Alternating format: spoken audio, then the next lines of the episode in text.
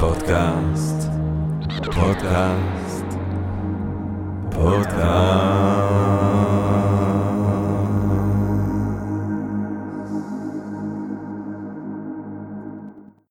טוב, גבירותיי ורבותיי, ברוכות וברוכים הבאים לפודקאסט של Think and Drink Different, פודקאסט למי שאוהב לחשוב ולשתות.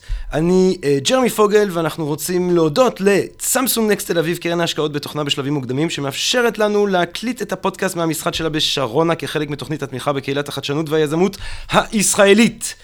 Uh, והיום בערב אנחנו בעצם uh, שואלים, uh, אנחנו, לא יודע מה אנחנו שואלים, אנחנו היום בערב שואפים לקחת מוסר ברצינות, וכדי לקחת את המוסר ברצינות, אנחנו uh, מתכבדים uh, ומתרגשים ומתגאים uh, לארח שוב uh, כאן באולפן את פרופסור דוד אנוך, שהוא uh, פרופסור מן העניין בחוג לפילוסופיה ובפקולטה למשפטים באוניברסיטה העברית, הוא עוסק בפילוסופיה של המשפט, בפילוסופיה של המוסר ובפילוסופיה מדינית, הוא כתב את הספר לקחת מוסר ברצינות, uh, Taking Morality Seriously, שהתפרסם באוקספורד יוניברסיטי פרס לפני כמה שנים, uh, ולמי שמאזינות ומאזינים לפודקאסט שלנו, אתם בטח תשימו לב שפרופסור אנוך כבר היה אצלנו לפני, אני לא יודע כמה זה היה, כמה שבועות, כמה חודשים, הזמן טס, והסיבה לזה שפרופסור אנוך הוא כאן שוב, הוא שיש לי השפעה מסוימת אצל תובל רוזנבסר לגבי מי אפשר להזמין, והסיבה שהתעקשתי, מה זאת אומרת התעקשתי? איימתי ורבתי לא, לא, לא היה צריך לריב, גם תובל מאוד אהב את התוכנית ההיא, אז זה פשוט כי, אני אסביר לכם סיפור פה אוטוביוגרפי. אני ציפיתי לארח, עשינו תוכנית לפני כמה שבועות, על האם יש מוסר אובייקטיבי, וחשבתי שאני ארח פרופסור לפילוסופיה, שידבר איתנו על בעד ונגד, ועמדות כאלה ועמדות אחרות, ואז בא פרופסור אנוך, ובאופן מבריק וחד, טען למען מה שהוא קורא לו ריאליזם קשוח, למען עמדה לא מתנצלת שישנם אמיתות ועובדות אתיות, שישנם אמיתות ועובדות אתיות שיש להם קיום עצמאי מקיומם של בני אדם, שכמו שהוא אמר בתוכנית אז, קיימים מאז ומעולם, משהו שאולי קצת מזכיר את הפילוסופיה האפלטונית, אם יורשה לנו, אני יודע שזה לא עולם המושגים בהכרח שפרופסור אנוך מרגיש הכי בנוח איתו, אבל הוא, הוא, הוא כן אומר בספר שהוא מוכן לזה שיקראו לו פלטוניסט, והדבר הזה מאוד מאוד מאוד מאוד ריגש אותי. מאוד מאוד ריגש אותי כי איפשהו אני, ותוך בורות עמוקה כנראה ממה שקורה בפילוסופיה האנליטית העדכנית, לא ציפיתי לכזאת עמדה. לא ציפיתי שבעידן שבאופן רחב מאוד התפיסה של לפחות קבוצות גדולות באינטליגנציה, לא בהכרח בפילוסופיה בפרט, אבל בכלל היא עמדה נטורליסטית, היא עמדה שמאמינה שמה שקיים הם כוחות וחפצים שצריך להיות, שצריך להיות מסוגל לאבחן אותם ולעמוד עליהם מבחינה מדענית. בא בן אדם מבריק וטוען למען אמיתות מוסריות נון נטורליסטיות. הדבר הזה מאוד מאוד מאוד מרגש אותי, אני רציתי לשמוע עוד, אני רציתי שיהיה גם למאזינות ולמאזינים שלנו הזדמנות לשמוע ולחשוב שוב את הסוגיה הזאת, היא סוגיה שבאופן מובהק וברור אולי אין חשוב ממנה בפילוסופיה, ולכן אני שמח מאוד שהוא הסכים לבוא אלינו שוב. פרופסור דוד אנוך, שלום רב. ערב טוב, איזה פתיח, אני קצת מרגיש שהציפיות גבוהות מדי, אבל אני אנצל את ההזדמנות גם כדי לברך אותך על אישור הדוקטורט. אה, תודה. ברכות דוקטור פוגל. תודה רבה, תודה רבה, תודה רבה. בוא, כדי לתקוף את הסוגיה הזאת ישר מווריד הצוואר, אני רוצה לשאול אותך, מה הם אמיתות מוסריות לא נטורליסטיות? אני חושב שמועיל לחשוב על השאלה הזאת דרך מחשבה על השלילה שלה. כלומר, מה זה היה אומר לחשוב על אמיתות מוסריות שהן כן נטורליסטיות? יש כל מיני אמיתות שגם אם הן לא נראות בדיוק מנוסחות במונחים מדעיים, בכל זאת ברור שאפשר אולי לעשות להם רדוקציה, להעמיד אותם על ניסוחים מדעיים יותר. ואם לא, אז, אז לפחות משהו מאוד, מאוד קרוב לזה. למשל, אם אתה שותה עכשיו מכוס המים שבפניך, המדעים, בוודאי לא כימיה או פיזיקה, לא מדברים על מים, אבל אנחנו יכולים להבין אמיתות על מים כאמיתות על משהו אחר, או, או, או, או כאמיתות שהן באופן בסיסי יותר אמיתות על H2O, ו, ואלה מונחים שהמדע יודע, יודע לעבוד איתם. אז לכן ברור שמים, גם אם הם לא מופיעים בפיזיקה האחרונה שלנו, מים זה לא איזשהו משהו מעל ומעבר למה שהמדעי הטבע יודעים לטפל בו. זה פשוט עובר המדע לדברים שמדעי הטבע יודעים לטפל בו. אני חושב שזה נכון לגבי הרבה, לגבי הרבה דברים אחרים.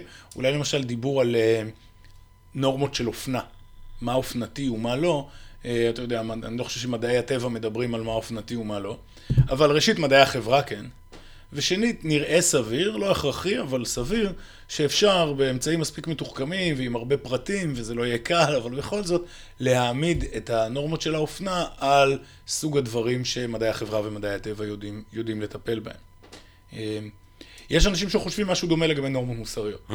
כלומר שאפשר נורמות מוסריות בסופו של יום להעמיד על נורמות שמדעי החברה, או מדעי הטבע, או אולי גם וגם, יודעים לטפל בהן. או פסיכולוגיה. אה, בוודאי. כן. אני חושב שפסיכולוגיה זה מקרה גבול מעניין בין מדעי החברה למדעי הטבע. Mm.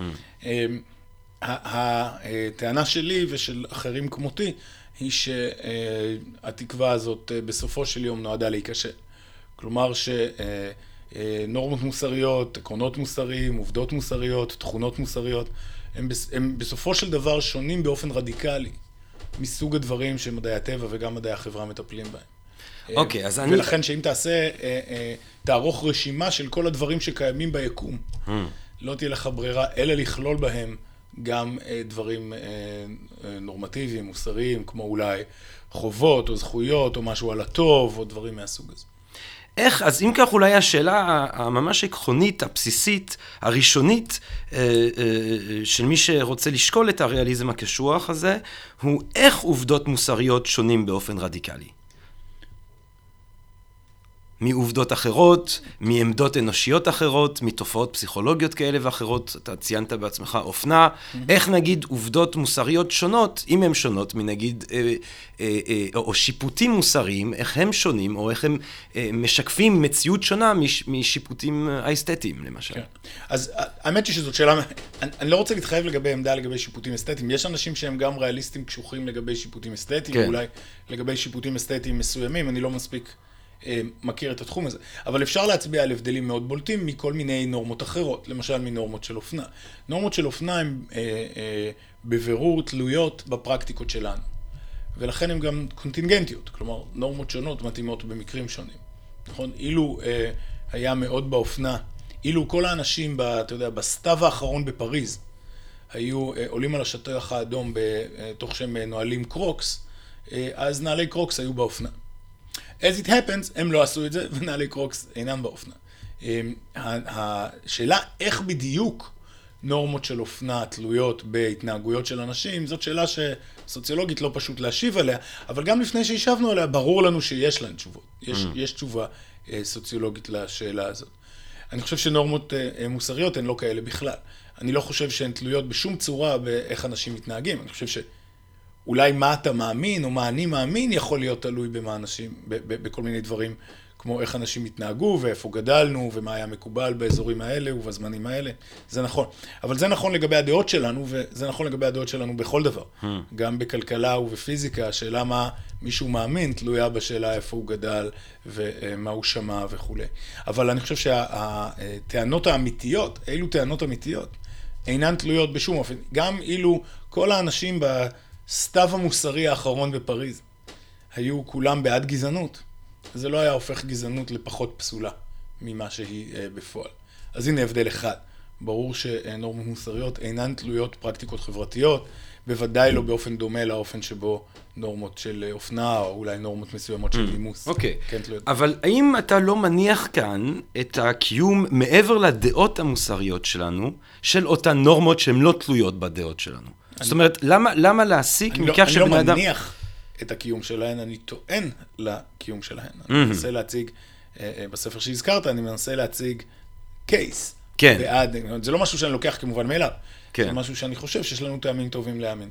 אוקיי, אז, כי הרי, אה, רק כדי אולי לעשות סיכום מה שהיה לנו עד עכשיו, אם התפיסה הנטורליסטית רוצה לטעון באופן רחב מאוד שכל התופעות שבני אדם עוסקים בהן אמורות להיות אה, אה, לפחות פוטנציאלית מטופלות על ידי המדע, אתה אומר הנה לנו אה, עובדות, עובדות מוסריות, שהן חורגות לחלוטין ממה שהמדע מטפל בו, שבעצם אנחנו, שאתה רוצה לטעון לכך שהן קיימות באופן עצמאי לחלוטין מהלוך ושוב של הדעות האנושיות, שיש להן קיום, זאת אומרת אה, כן, הם מתקיימים בעולם כישויות עצמאיות. אה, אה, אז, אז, אז אי לכך ובהתאם לזאת, שאתה טוען לקיום של העובדות האלה. אה, אני יודע שבספר אתה בעצם בא עם שני טיעונים מרכזיים לקיום של אותן עובדות מוסריות. אולי אתה תוכל להרחיב על שני הטיעונים האלה. כן, אולי אני רק אציין ש... אני לא חושב ששני הטיעונים האלה, כל אחד מהם בנפרד מספיק בשביל לבסס את העמדה. אני חושב שהכוח המשותף שלהם, אה, שלהם ושל כן. התשובה להתנגדויות לעמדה, בסך הכל מבסס. ויש לומר גם שבאופן מאוד אה, צנוע וראוי להערצה מבחינתי, ראוי להערכה, אתה גם לא רוצה לומר שאתה מוכיח באופן אבסולוטי סופי ותשכנע כולם כן, שהעמדה הזאת... כן, אין לנו הרבה מקרים בפילוסופיה של הוכחות. זה, אתה רק רוצה לטעון שהעמדה שאתה מקדם אותה יותר משכנעת בסך הכל לקשיים שלה מאשר עמדות uh, מתחרות. נכון.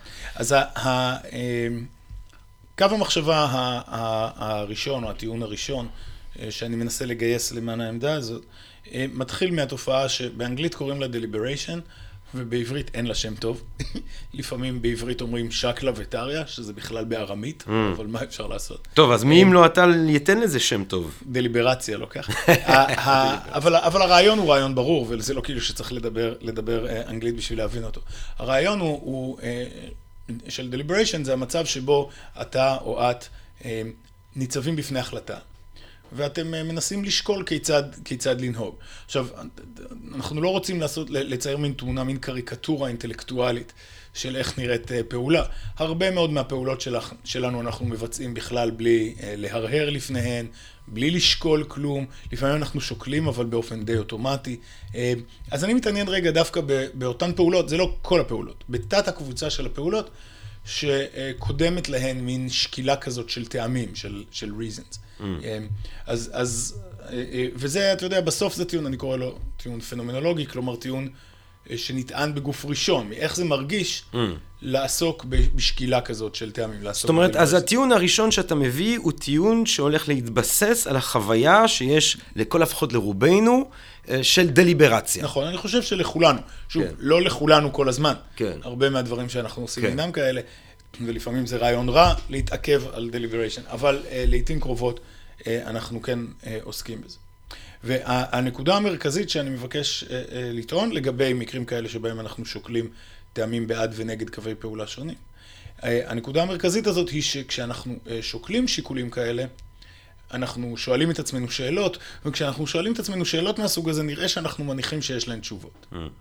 אמ, אז אם אני שואל אה, אה, שאלה על בחירת קריירה, או אם אני שואל שאלה על אה, האם לנקוט עמדה מוסרית מסוימת גם כשיש לכך מחיר מסוים, ועוד דוגמאות רבות מהסוג הזה, אחת מהשאלות שאני שואל, לא השאלה היחידה, אחת מהשאלות שאני שואל זה אם מכלול השיקולים, הרי בדרך כלל יש בוודאי בהחלטות מעניינות גם שיקולים בעד וגם שיקולים נגד, האם כשאני שוקל את מכלול השיקולים, בסך הכל האופציה הנכונה, או הטובה יותר, או זאת שעושה היגיון, או משהו מהסוג הזה, היא האופציה של אה, לדבר או לשתוק. Hmm.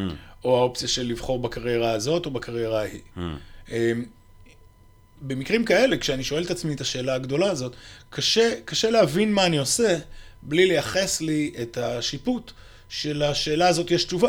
Mm. שיש תשובה לשאלה כיצד ראוי לנהוג במקרה הזה. ויתרה מזאת, צריך לייחס לי, שוב, כדי, כדי שהעיסוק שלי בשקילה הזאת, בדליבריישן, יעשה היגיון, צריך לייחס לי לא רק את השיפוט שעל פיו יש תשובה, אלא את השיפוט שהתשובה הזאת לא תלויה בשאלה מה דעתי, או למה אני אגיע. אני לא מנסה, אני, אני מנסה להגיע לתשובה שאינה תלויה בי. אני מנסה למצוא את התשובה הנכונה.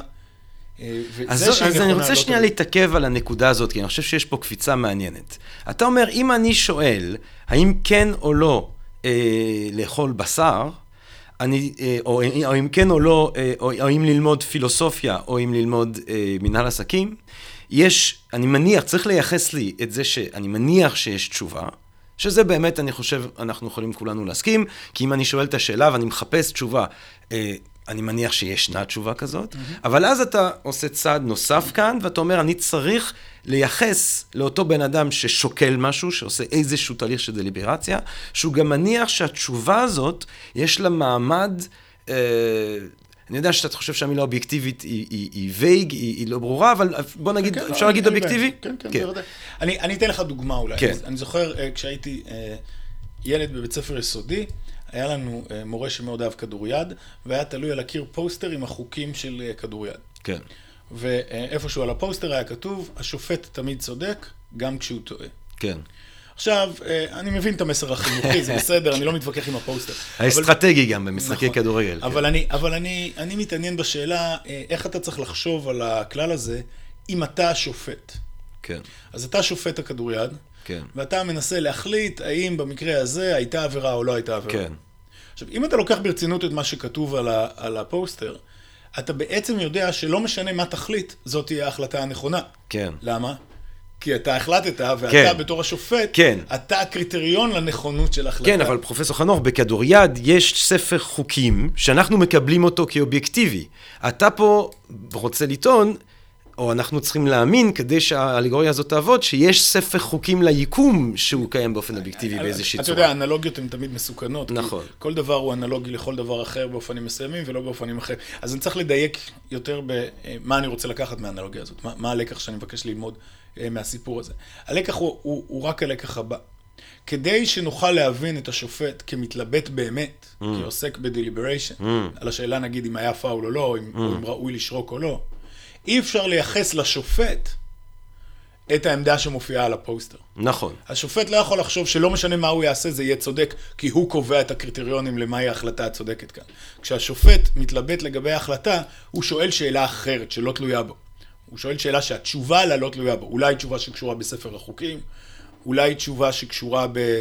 בעובדות פשוט, בשאלה אם אה, אה, דחפו אותו בתוך הרחבה או מחוץ להרחבה, כן. דברים, דברים מהסוג הזה. אה, זה הלקח שאני מבקש ללמוד מכאן, אוקיי? המחשבה שתשובה לשאלה תלויה לגמרי בי, לא מתיישבת עם שאלת השאלה באופן, באופן רציני, נכון? זה הלקח. כלומר, כשאתה עוסק בדליבריישן, כשאתה מהרהר בשאלה, מתלבט כיצד, כיצד ראוי לנהוג, אתה שואל את עצמך כיצד ראוי לנהוג, השאלה הזאת לא מתיישבת עם זה שלא אה, משנה מה תחליט, זאת תהיה ההחלטה הנכונה. אפשר לא, אבל עוד... יכולה להתיישב עם זה שלא משנה מה תחליט, זאת תהיה החלטתך, ואז נכונה היא שאלה, אה, אתה פשוט חותר מתחת ל, ל, ל, ל, ל, ל, אבל... לתקיפות של המילה הזאת נכונה. אבל, אז, אז בוא נראה, בוא נשווה שני מקרים של החלטה. אוקיי. מקרה אחד זה אה, מקרה מהסוג שתיארנו. החלטה חשובה למדי, יש טעמים בעד ונגד, ואתה שוקל, מתלבט, מנסה להחליט, you deliberate. Mm. המקרה השני זה מקרה שמכונה בספרות לפעמים לא מקרה של לבחור, של choosing, אלא מקרה של picking. Mm. אז בוא נניח שאתה uh, בסופרמרקט, ואתה uh, רוצה לקנות uh, uh, חבילת סוכר. Mm.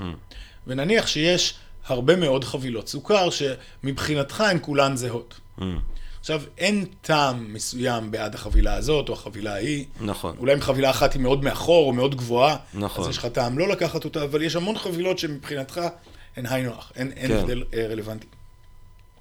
אה, יכול, אם, אם אתה במצב רוח מסוים, יכול לקרות שתיתקע שם. Mm. שפתאום תרגיש איזה מין מבוכה כזאת ולא יהיה לך ברור לאן להושיט את ידך. אבל גם אם זה המצב, כלומר, גם אם אתה לא פועל באופן אוטומטי, אתה לא עוסק ב deliberation. Mm. אתה לא מנסה לשקול טעמים בעד ונגד, כי ברור לך לגמרי שאין. Mm. אין שום מובן מעניין שבו ראוי לקחת את החבילה השנייה מימין ולא את החבילה השלישית מימין. Mm.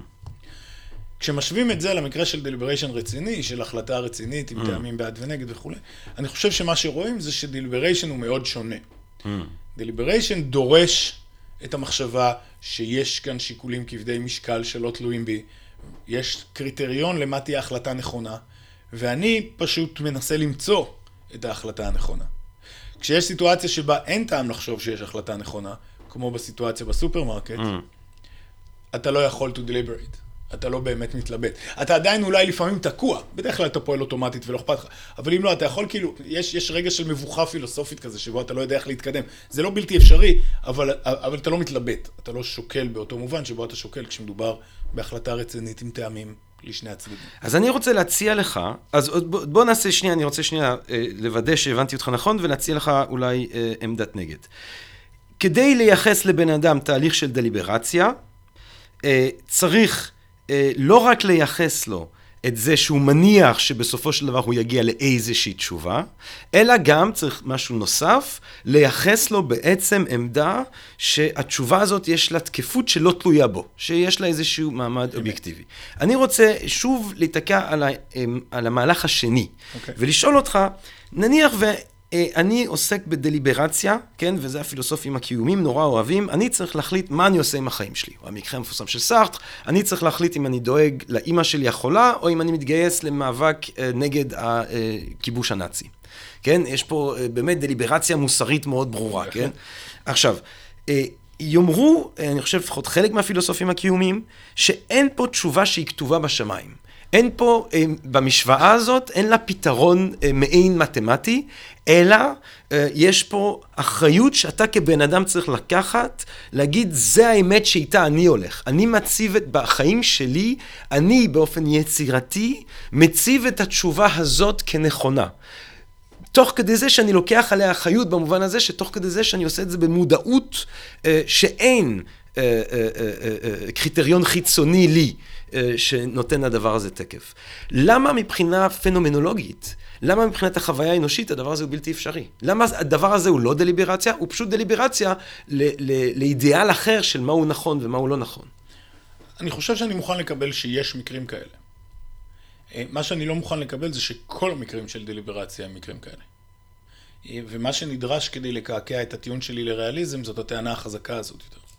כל עוד יש מקרים שבהם הדרך היחידה שלנו להבין מה קורה כשיש דליברציה זה בדיוק לייחס אה, אה, אה, האמנה בעובדות מוסריות או נורמטיביות אחרות שלא תלויות בנו. כל עוד יש מקרים כאלה, שוב, לא חייבים להיות כל המקרים האלה, כל עוד יש מקרים כאלה, הטיעון שלי עודו עומד. אה, אבל למה, למה שיהיו מקרים כאלה בעצם? זאת אומרת, אם אפשר להסביר לא... את הפנומנולוגיה הזאת בלי אה, להיזקק אה, לאמנה בעובדות כאלה, למה להכניס אותם? זאת אומרת, האם זה לא, האם אנחנו, אם אנחנו הולכים לפי עיקרון של אוקהמס uh, רייזר, uh, שכמה שפחות להוסיף אם לא צריך. אני, אם... אני, אני אוהב את העיקרון הזה. אמ, אני חושב שאם לא צריך, אז אין להוסיף, אין להכביר ישויות. בדיוק. זה, זה, או אם אני יכול להסביר את, את החלטות הבני אדם כבני אדם, אפ... אה, אה, אה, קובעים לעצמם מה נכון בצורה אולי רצינית ועם משקל קיומי עמוק וכולי, ובמידות כאלה של, יכול להיות גם פה איזושהי תודעה מזויפת, שאתה חושב שיש אמת, אבל בעצם אין. בוא. דברים כאלה. למה, אני, אני, זאת אומרת, אני לא מבין למה מה, מה, מה, מה, אפילו מהפנומנולוגיה הזאת, אני צריך לייחס את העובדות האלה. אז, אז אולי שני דברים. ראשית, אני לא מנסה רק להסביר דליברציה. הסבר זאת פעולה שהיא באופן עמוק נעשית בגוף שלישי. Hmm. אני מתבונן בתופעה המוסברת מהצד, אולי מריחוק אה, מדעי כזה או אנתרופולוגי, hmm. ומנסה להסביר אותה. Uh, הפרספקטיבה שמעניינת אותי במיוחד היא דווקא uh, נקודת המבט בגוף ראשון. Hmm. אז אני קורא לך ולכל uh, uh, צדיק או צדיקה שמאזינים לנו, hmm. uh, לדמיין את זה בעצמה. Hmm. אז, אז בואו נפנה רגע למאזינה. חישבי על סיטואציה שבה את מתלבטת, mm. ועני על השאלה איך זה מרגיש מבפנים. Mm. האם זה מרגיש מבפנים, כן, זה, זאת השאלה הפנומנלוגית. כן. האם זה מרגיש מבפנים כמו אה, ניסיון להמציא את עצמך, mm. או כמו ניסיון אה, אה, אה, לבחור אקזיסטנציאלית, תהיה אשר תהיה המשמעות המדויקת של המילים האלה, או שמא אה, זה מרגיש כמו ניסיון למצוא תשובה לשאלה, תשובה שנמצאת שם, אה, ושאת אה, אה, מנסה למצוא ולא לחוקק או, לכונן. Mm. אז זה דבר אחד, מעניינת אותי נקודת המבט בגוף ראשון. Mm. הנקודה השנייה היא שאני חושב שהפנומנולוגיה היא שונה. סארטו לא בוחר, אני מומחה מאוד קטן לסארטו. כן? לא, אבל המקרה... אבל הוא, לא בוחר, כן. הוא לא בוחר את המקרה הזה במקרה. כן. יש סיבה לכך שהוא בוחר מקרה שמצד אחד הוא גרנדיוזי, החלטה גדולה כזאת. לרובנו, רוב ימינו אין החלטות עד כדי כן. כך גדולות. אה, ושנית, זאת החלטה שבאמת נראה שקשה מאוד להכריע בה, שיש שיקולים מאוד כבדי משקל בשני הצדדים וכו'. אה, אני חושב, כשאני מדמיין את הסיטואציה הזאת, בוודאי אם אני מנסה לדמיין אותה בגוף ראשון, אני מתחיל מדליברציה שמנסה למצוא את התשובה הנכונה לשאלה. אני מגיע לסארט רק כשהתייאשתי. רק כשהבנתי שלא תהיה כאן הכרעה כזאת. ואז יכול להיות שיש איזשהו מין צעד כזה של אה, אה, אה, אחיזה באחת מההחלטות, הפיכתה לשלי והתקדמות משם. Mm. אבל זה בפירוש לא איך שאני מרגיש בהמון מקרים אחרים. ודרך אחת טובה לחשוב על ההבחנה הזאת, היא לחשוב על האפשרות של טעות. Mm. ברוב המקרים כשאנחנו עוסקים בדליברציה, אנחנו חושבים שיש אפשרות אמיתית שנטעה. שההחלטה שנקבל תהיה החלטה שגויה. לכן זה הגיוני להשקיע זמן, להשקיע מאמץ, להשקיע משאבים בדליברציה הזאת, כדי להגדיל את הסיכוי שנחליט נכונה. Mm. יכול להיות, אני לא יודע, אבל יכול להיות שבמקרה שמעניין את סארט, מה שהברנש הזה אמור להבין, זה שממש כשם שאין איזושהי החלטה נכונה, גם אין החלטה שגויה. כן. אני לא בטוח אפילו שאני אקבל את זה במקרה הזה. זאת אומרת, שני, במקרה הזה אני כן תמיד חשבתי ששני המהלכים הם מוסריים. אוקיי, ייתכן. כן, אבל... אבל ייתכן אבל, שהמוסר כן. הוא לא שלם במובן הזה. כן. כלומר, שיש מקרים שבהם המוסר לא מספק הכרעה, אה, אה, כן. בוודאי לא הכרעה יחידה. זה נשמע לי סביר. זאת אומרת, זה נשמע מין סוג של הורדת ציפיות, ציפיות בוגרת אה, כן. לגבי המוסר. אבל מזה שיש מקרים כאלה, זה יהיה מאוד נמהר להסיק שכולם כאלה.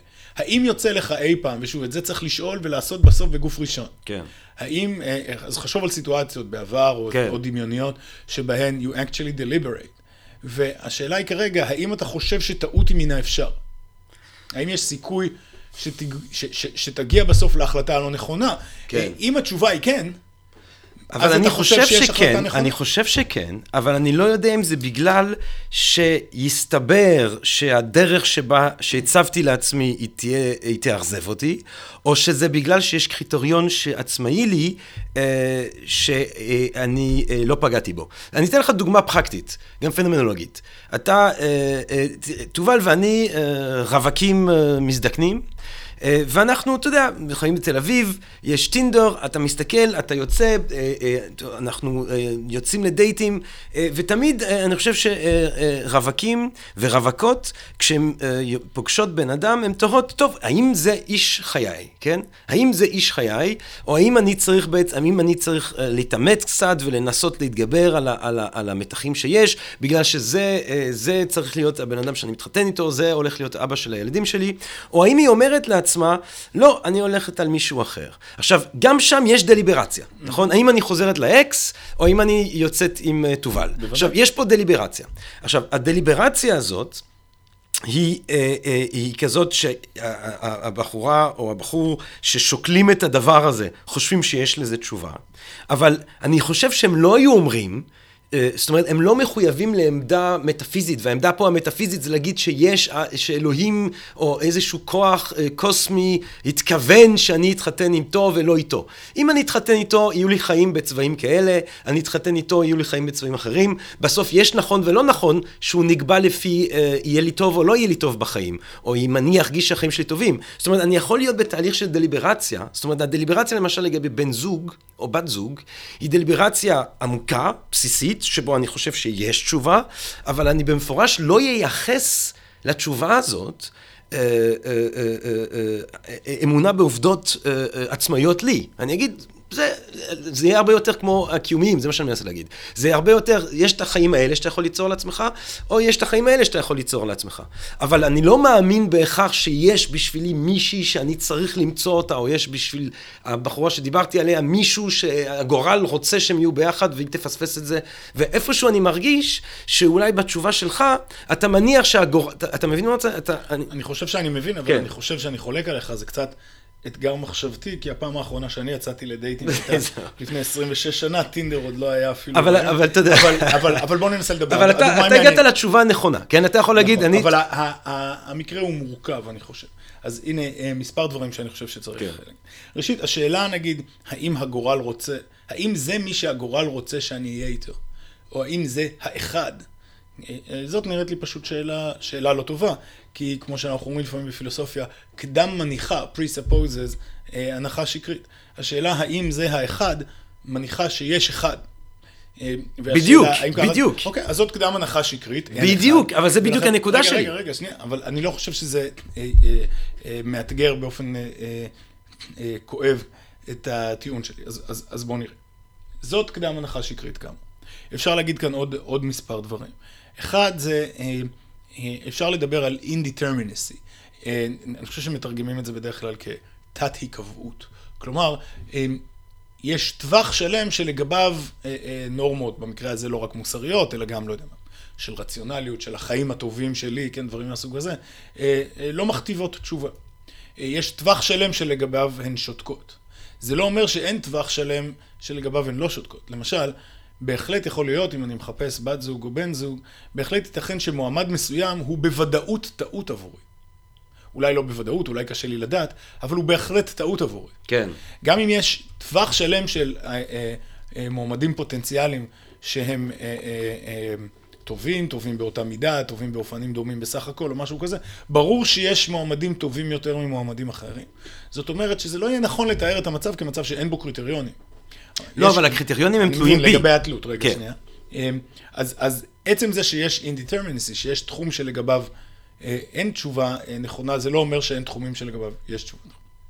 עכשיו, השאלה השנייה היא השאלה באמת, אה, האם, האם הדברים האלה תלויים בי. ואני חושב שהם תלויים בך, כמובן, לא רק בך, אבל הם תלויים בך, אבל הם תלויים בך באופן שונה מהאופן, מהאופן של התלות שאני מכחיש כשאני מגן על העמדה המטאטית שלי. האופן הרלו... התלות הרלוונטית אה, למטאטיקה, לדיון הזה, היא אה, התלות בעצם השיפוט שלך. או במקרה של דל- דליברציה, השאלה היא האם התשובה, ש... האם מה שיהפוך תשובה לנכונה, זה לאיזה תשובה תגיע בסוף הדליברציה. אני טוען שזה לא נכון. אני טוען שזה לא נכון גם כאן. גם במקרה של בחירת בת זוג או בן זוג, אני חושב שהקריטריונים, עמומים ככל שהם קיימים, הם- אני חושב שאתה יכול לטעות. זה לא כאילו שעצם זה שתגיע למסקנה פלוני בן אלמוני, זה מה שהופך את פלוני בן אלמוני למועמד נכון.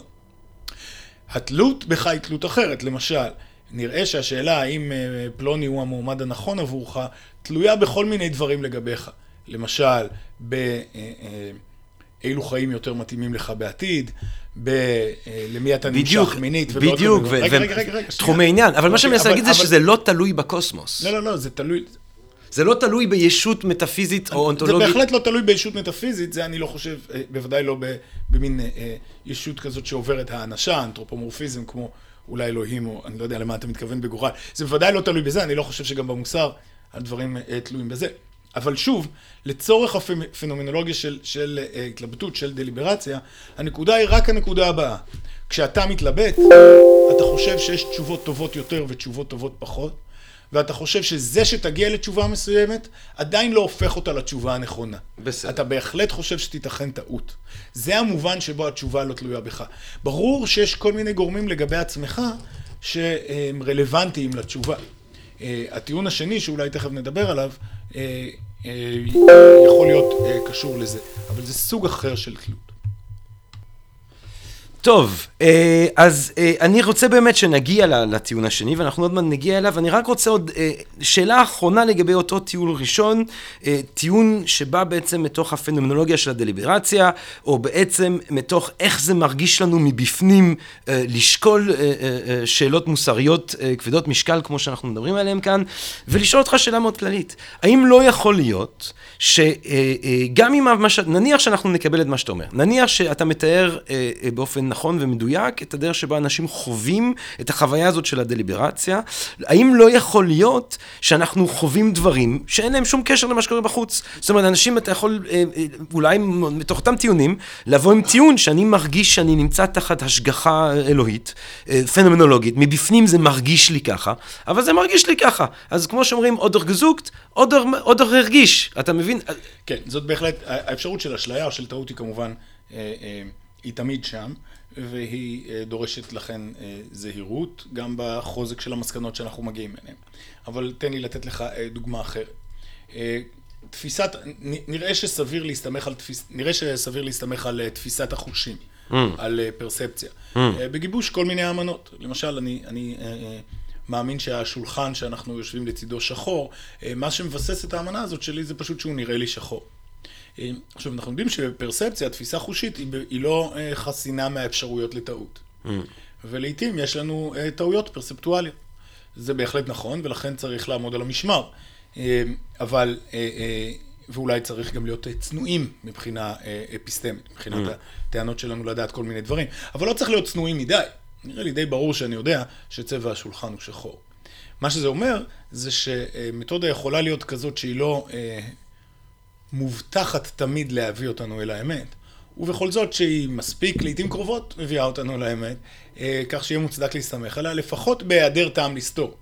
כלומר, אם, אם אין טעם מספיק טוב לחשוב שאני אה, תחת אשליה עכשיו, שהתאורה כאן מוזרה, שמישהו הרכיב לי משקפיים שמעוותים את הצבעים שאני רואה וכולי, אה, אם אין לי טעמים לחשוב את זה, ברירת המחדל היא ללכת על התפיסה החושית שלי ולעצב האמנות בהתאם.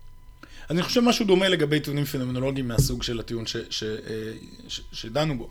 אני חושב שזה נותן טעם מצוין, ראשוני וניתן להבסה, אבל טעם מצוין לקבל את, את, את אה, אה, קיומן של עובדות נורמטיביות מהסוג הזה. אני לגמרי פתוח לאפשרות שיהיו טיעונים אחרים, התנגדויות, שיראו למה בסופו של יום צריך לדחות את השיפוט הזה. ולקבל את זה שהפנומנולוגיה כאן הטעתה אותנו, כמו שתפיסה חושית לעיתים מטעה אותנו.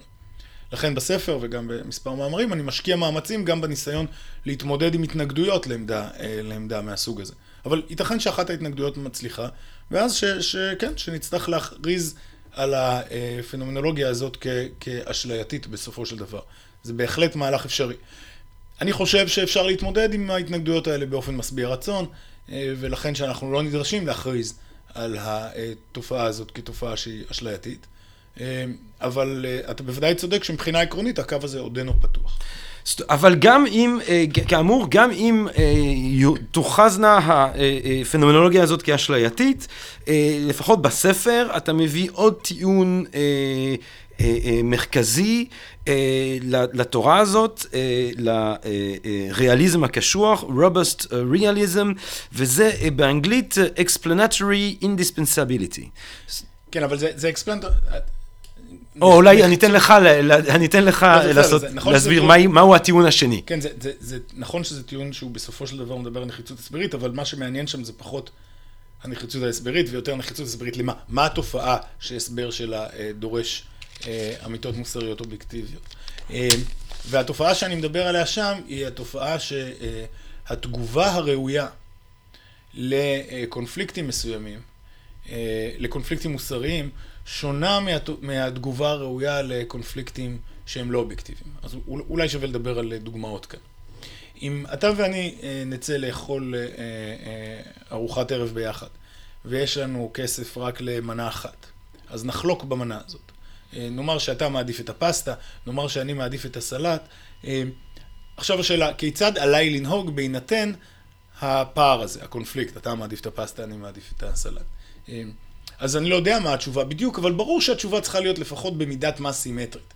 היא צריכה להיות תשובה שאומרת משהו כמו, תראה, העדפות של ג'רמי והעדפות שלך הן חשובות באותה מידה, כי אתה וג'רמי חשובים באותה מידה. אז או שנטיל מטבע. או שנלך עם מה שאתה רוצה היום, אבל עם מה שג'רמי רוצה מחר. או שנמצא איזה מנה שלישית בכלל שמקובלת על שניכם, לא בתור האופציה הכי טובה, אבל בתור אופציה סבירה. או משהו מהסוג הזה. צריך להגיע לפתרון סימטרי. אה, אם אני מסרב להגיע לפתרון סימטרי, אם אני אומר, לא אכפת לי בכלל מה ג'רמי רוצה, אנחנו נזמין את הסלט, אז ברור שהתגובה שלי איננה ראויה, והיא גם לא סבירה בשום, בשום מובן.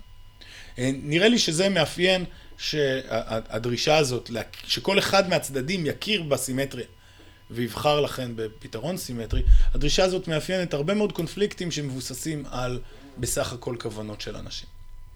אבל עכשיו תחשוב על קונפליקט שמבוסס על אי הסכמה מוסרית. אה, קצת אה, צריך לעבוד בשביל להגיע לדוגמה מספיק נקייה, כי, כי העולם מלוכלך, אבל הנה אולי דוגמה אחת. נאמר שיש לנו שני קווי פעולה אפשריים, אבל אחד מהם יגרום לכלב שלי כאב גדול, ואחד לא. ונגיד שאין הבדלים נורא גדולים אחרים, אוקיי?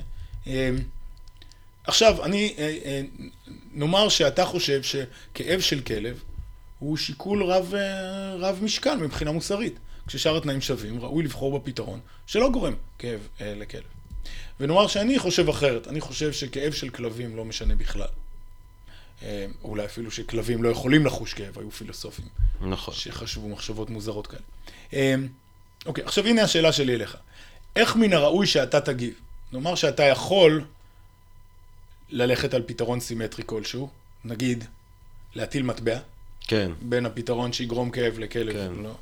או שאתה יכול, ב- בלי עלויות נוספות שישנו את המשוואה כאן, אה, אתה יכול פשוט לבחור בפתרון שלא גורם כאב לכלב. כן. מה ראוי שתעשה?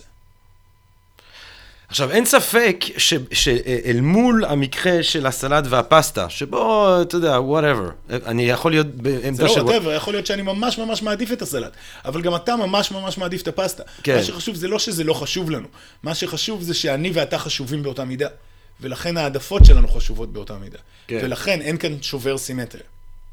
אבל אבל במקרה זה, אבל של באמת הקונפליקט אתה המוסרי תפסת זה- אותי עוד לפני ש... כי מה שרציתי להגיד, זה שיכול להיות שההבדל בין שני הדוגמאות, היא, אם, אני- אם, זאת אומרת, אני כבן אדם שרוצה להיות אמוטיביסט, אני רוצה אה, להגביל את עצמי ששיפוטים מוסריים באיזושהי צורה הם ביטוי להעדפות הרגשיות שלי. הם לא ביטוי לזה שאני מבין או לא מבין אה, אמיתות נורמטיביות אובייקטיביות, הם ביטוי לזה שאני מרגיש מאוד מאוד מאוד חזק לגבי כאב של כלבים, ואני מרגיש הרבה פחות חזק לגבי סלט ופסטה. ולכן אצל סלט ופסטה אז אני מוכן לזרום עם אה, הטלת מטבע, כי זה לא קריטי לי וזה לא חשוב לי, ובאמת אנחנו אה, מתייחסים אחד לשני כשווים בערך, אבל במקרה של הכאב של הכלב יש משהו שהוא נורא נורא נורא נורא חשוב לי, ולכן אני אתעדף את העמדה שלי בצורה הרבה יותר תקיפה. עכשיו, זה יכול להיות לא קשור לעובדות נכון, חיצוניות. זה יכול להיות קש- קשור לד- ל- לאינטנסיביות של ה- של ה- של הרגש שלי כלפי המקרה שאתה מתאר. כן, אני חושב שאתה צודק, שים לב שוב במונחים האלה ש, של, שהזכרת, של נחיצות הסברית, מה שקורה זה כך, אני הצעתי אה, את התופעה. התופעה היא שהאופן שבו ראוי לפעול במקרה של הכלב, הוא שונה מהאופן שבו ראוי לפעול במקרה של הסלט והפסטה. כן. לי יש הסבר. ההסבר שאני מציע, זה שבעוד שהקונפליקט לגבי הסלט והפסטה מבוסס על העדפות שלנו, הקונפליקט לגבי האם לגרום כאב לכלב, לא מבוסס על העדפות שלנו בכלל. הוא מבוסס על שיפוט לגבי אמת מוסרית שלא תלויה בנו, אה, בשום, בנו ובהעדפות שלנו בשום צורה. יכול להיות שיש בעיות עם ההסבר הזה, אבל הנה יתרון אחד, הוא מסביר יפה את ההבדל בין שני המקרים. נכון. מה שאתה הצעת זה הסבר חלופי, שזה בדיוק סוג הדברים שצריך להציע כדי לקדם את הדיון. כלומר, אמרת, אני יכול להסביר את ההבדל בין שני המקרים, גם בלי להסתמך על אה, אה, עובדות מוסריות אה, אובייקטיביות כאלה. שאולי אפשר לטעון למשל, ש- רק במונחי החוזק של העדפות. ואז הי- אני יכול אולי, הייתי יכול לטעון שהיתרון של ההסבר שלי זה שהוא לא מכניס אלמנט אה, נון-נטורליסטי. יתרה מזאת, אני מסכים עם זה שזה יתרון. אני, מס, אני, אה, אם, אילו הייתי יכול לקבל את כל מה שחשוב לי לקבל, תחת הסיסמה הזאת של לקחת את המוסר ברצינות, אה, בלי להיות מחויב לשלילה של נטור... עובדות לא נטורליסטיות כאלה, אילו אפשר היה לקבל את זה, הייתי מעדיף את זה. אז אני, אני מסכים ש, שזה יתרון של ההסבר שלך, שהוא לא מחויב לדברים לא נטורליסטיים. אבל אני לא חושב שזה הסבר מספיק טוב. אני לא חושב שזה הסבר מספיק טוב, משום שאני לא חושב שהוא מסביר היטב את אה, מלוא רוחב התופעה. אז במקרה הזה אולי אתה צודק. זה המקרה שבו נורא נורא אכפת לך אה, מהכלב, הרבה יותר ממה שאכפת לך מהאוכל. אבל אפשר לשחק עם עוד מקרים. אה, אולי למשל, הרבה פחות אכפת לך מכאב של חתולים. השאלה המעניינת היא לא כמה אכפת לך מכאב של חתולים. השאלה המעניינת היא, האם זה לא בסדר לגרום כאב לחתול, סתם, כן, בהיעדר הצדקה וכולי. אמ, אז אני חושב שאנחנו מקבלים את אותה דיסאנלוגיה בין שני המקרים, אה, בלי קשר לשאלה כמה חזק אתה מחויב לטענה המוסרית. פשוט מזה שהיא טענה מוסרית, אנחנו מקבלים את התוצאה הזאת. באופן דומה אפשר להעלות את המידה שבה חשוב לך, חשובה לך העדפה שלך כשמדובר בהעדפה, אה, אה, כשמדובר בקונפליקט שהוא רק על העדפות. אז סלט או פסטה זה באמת נראה מקרה קצת אה, טריוויאלי, אבל אפשר לחשוב גם על מקרים רבים אחרים שבהם זה מאוד חשוב, ובכל זאת אנחנו נדרוש מין סימטריה כזאת. נכון? אז חשוב על משהו שנורא נורא חשוב לך, וגם נורא נורא חשוב לי. אבל אי אפשר לחלק אותו, אז נראה שהדבר הנכון לעשות זה לא להשתמש בכוח, אלא ללכת על הגרלה, או, או, או לא יודע, איזשהו פתרון כן. סימטרי אה, מהסוג הזה. עכשיו, יכול להיות שנסלח לך אם לא תעשה את זה. כי אם זה נורא נורא חשוב לך, אז אתה יודע, קשה, לפעמים קשה לנו לעמוד בדרישות של המוסר, וככל שיותר קשה לעמוד בדרישה אה, מוסרית, ככה אנחנו יותר נוטים לסלוח למי שלא עומד בה. זה בסדר. אבל נראה לי ברור מה הדרישה המוסרית אומרת. הדרישה המוסרית אומרת, אתה אמור להכיר בזה.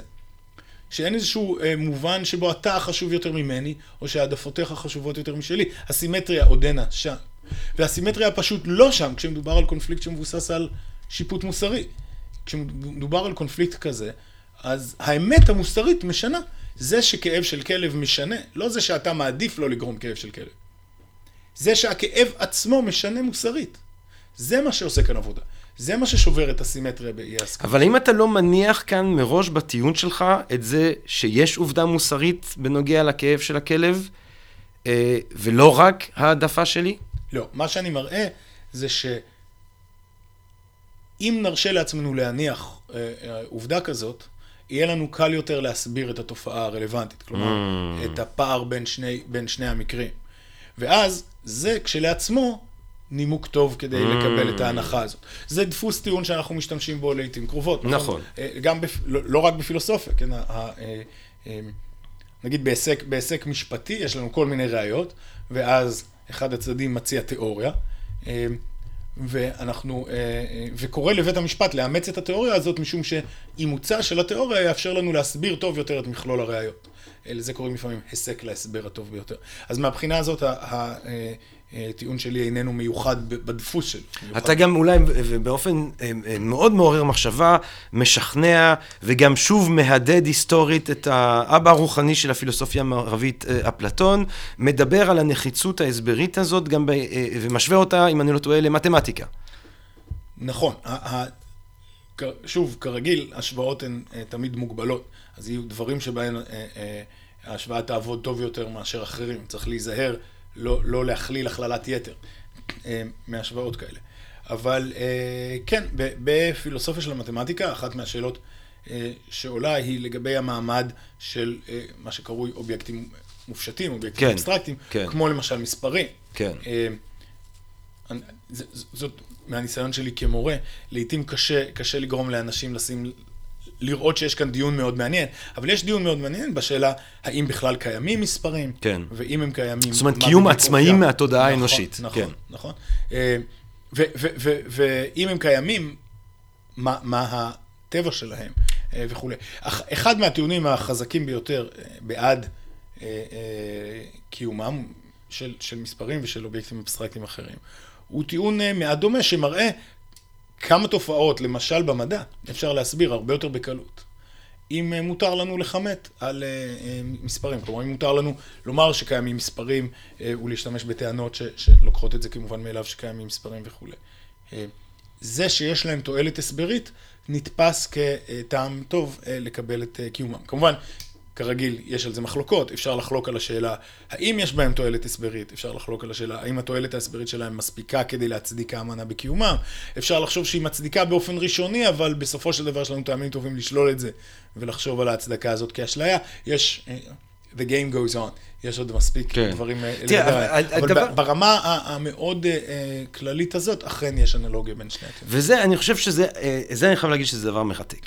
לא רק אנחנו זוכרים שגדולי, הפיל... הראשית הפילוסופים, טאלס, פיתגורס, פיתגורס, שלפי דיוגנוס לאכטיוס מכונן את המילה פילוסוף, הוא בעצמו מתמטיקאי כמובן. אפלטון ששם פלקט ליד הבית ספר שלו, מי בל ייכנס, מי שלא לומד גיאומטריה, וכמובן האגדה היפהפייה הזאת שסוף סוף אפלטון עושה הרצאה על הצורה של הטוב, וכולם נורא מתאכזבים, כי במשך אה, כל ההרצאה הוא מדבר רק על גיאומטריה, כן?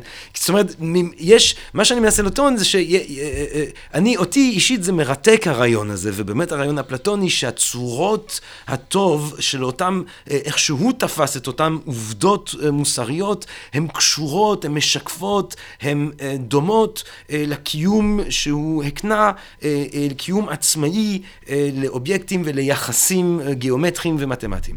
העניין הוא אבל, ו- וזו השאלה שלי כאן אליך, חלק ממה שמשכנע זאת אומרת, קודם כל, אני לא בטוח שאנחנו מחויבים באמת, אה, מתוקף הנחיצות ההסברית, אה, אה, אה, להניח אה, אובייקטים מתמטיים, אנחנו יכולים ללכת על משהו אולי קצת יותר קנטיאני, שמניח אותם כאיזשהו סוג של אה, אה, אה, קטגוריה של השכל שלנו, זה דרך מתמטיקה שאנחנו מבינים את העולם נגיד, אבל נניח שאנחנו כן, נניח שאנחנו אומרים, אני מקבל את זה שקיימים אובייקטים מתמטיים, כי זה עוזר לי להסביר את המדע.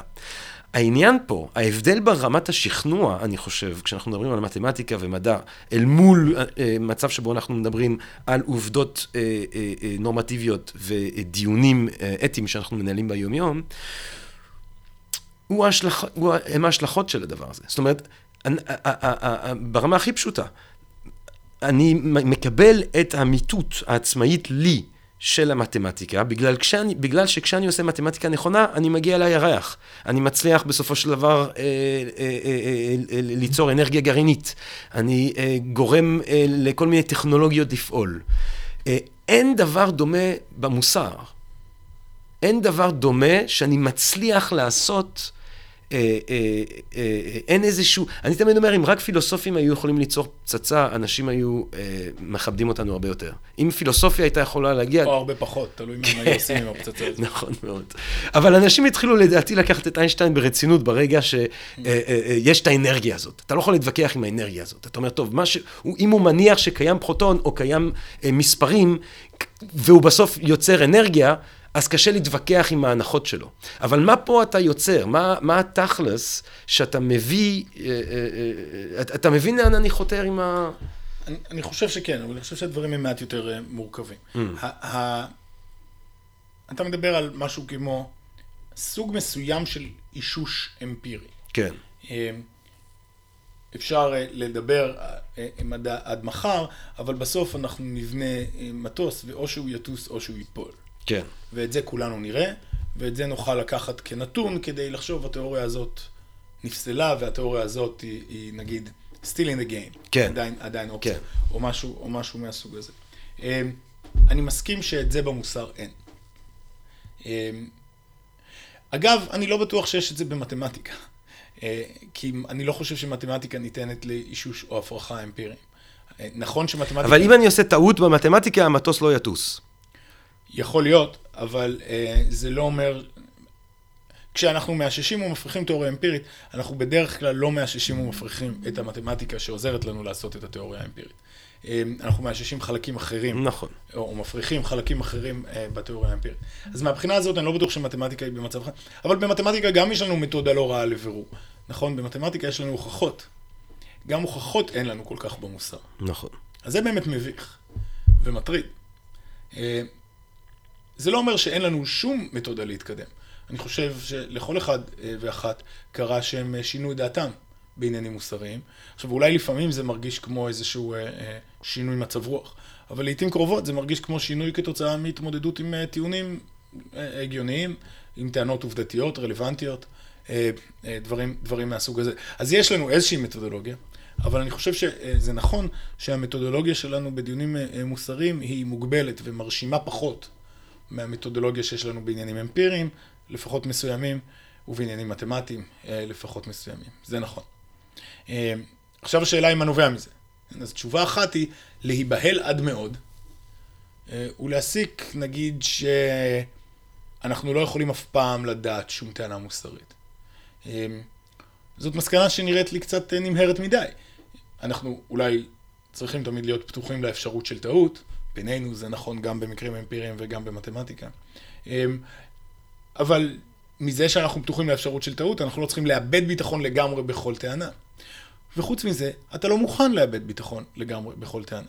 אחת העובדות המעניינות לגבי השיח המוסרי, זה שלצד הבעיה המתודולוגית, הביטחון שלנו בטענות הוא דווקא חזק מאוד לפעמים, לפחות בטענות מספיק קיצוניות, הוא חזק יותר מבטענות מתמטיות רבות.